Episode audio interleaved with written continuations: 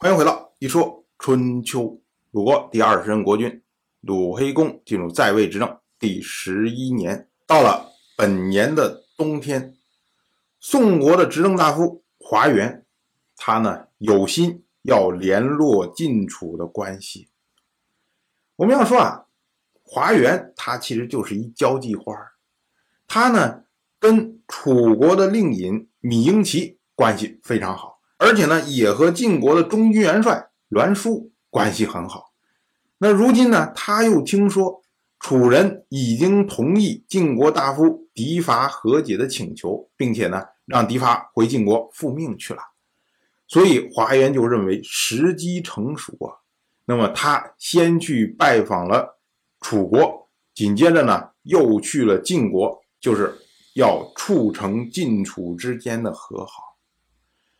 我们要说啊，宋国在晋楚之间一直处在一个非常特殊的位置。我们之前讲过，如果楚国北进的时候，正常情况下会先打服了郑国，然后再打服宋国；而晋国南下的时候，一定是先打服了宋国，然后呢再打服了郑国。所以呢，跟晋楚之间都能有关系的国家，主要就是这么两个：郑国和宋国。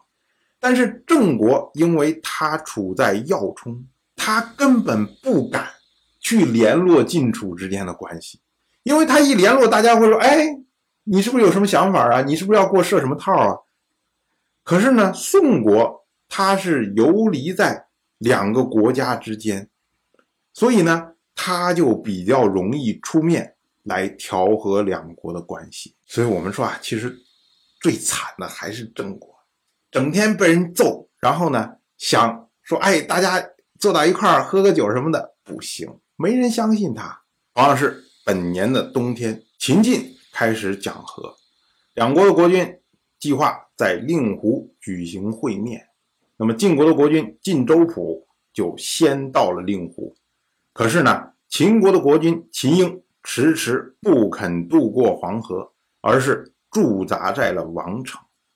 我们要说啊，这秦晋之间怎么突然之间也要和好了呢？哎，这个呢，其实是晋楚之间友好所产生的一个影响。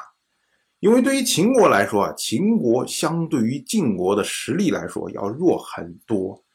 秦国依靠的就是说，晋国周边有其他的敌人，比如说北方有敌人，南方有楚国，那么东方可能有齐国的挑战。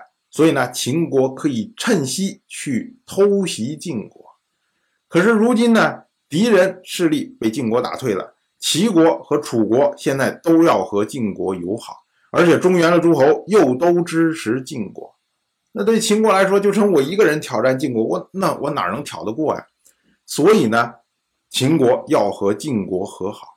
但是问题是，秦婴他内心不服啊。说我这迫于压力要和你和解，但是我不是真想跟你和解，所以临到要见面要和解的时候，自己又犹豫了。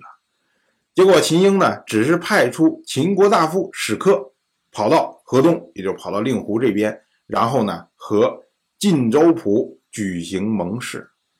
那晋国一看啊，那你要玩这种互派使者盟誓的这种方式是吧？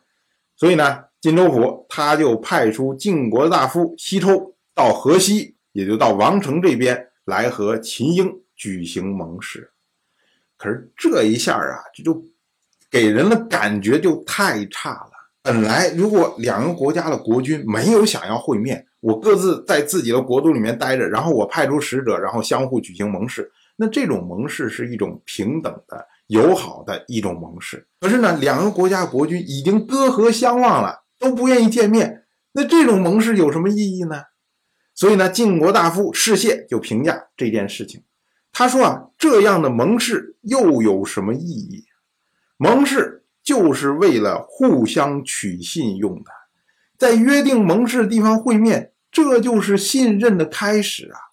如果连会面都不愿意，那就是连开始都没有开始，怎么会有结果呢？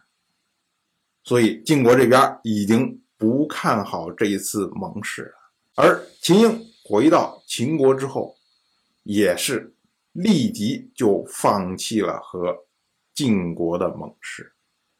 所以呢，秦晋之间呢还有的闹呢。当然，我就这么一说，您就那么一听。感谢您的耐心陪伴。如果您对《一说春秋》这个节目感兴趣的话，请在微信中搜索公众号“一说春秋”，关注我。您不仅能得到《一说春秋》文字版的推送，还可以直接和我互动交流。我在那里等待您的真知灼见。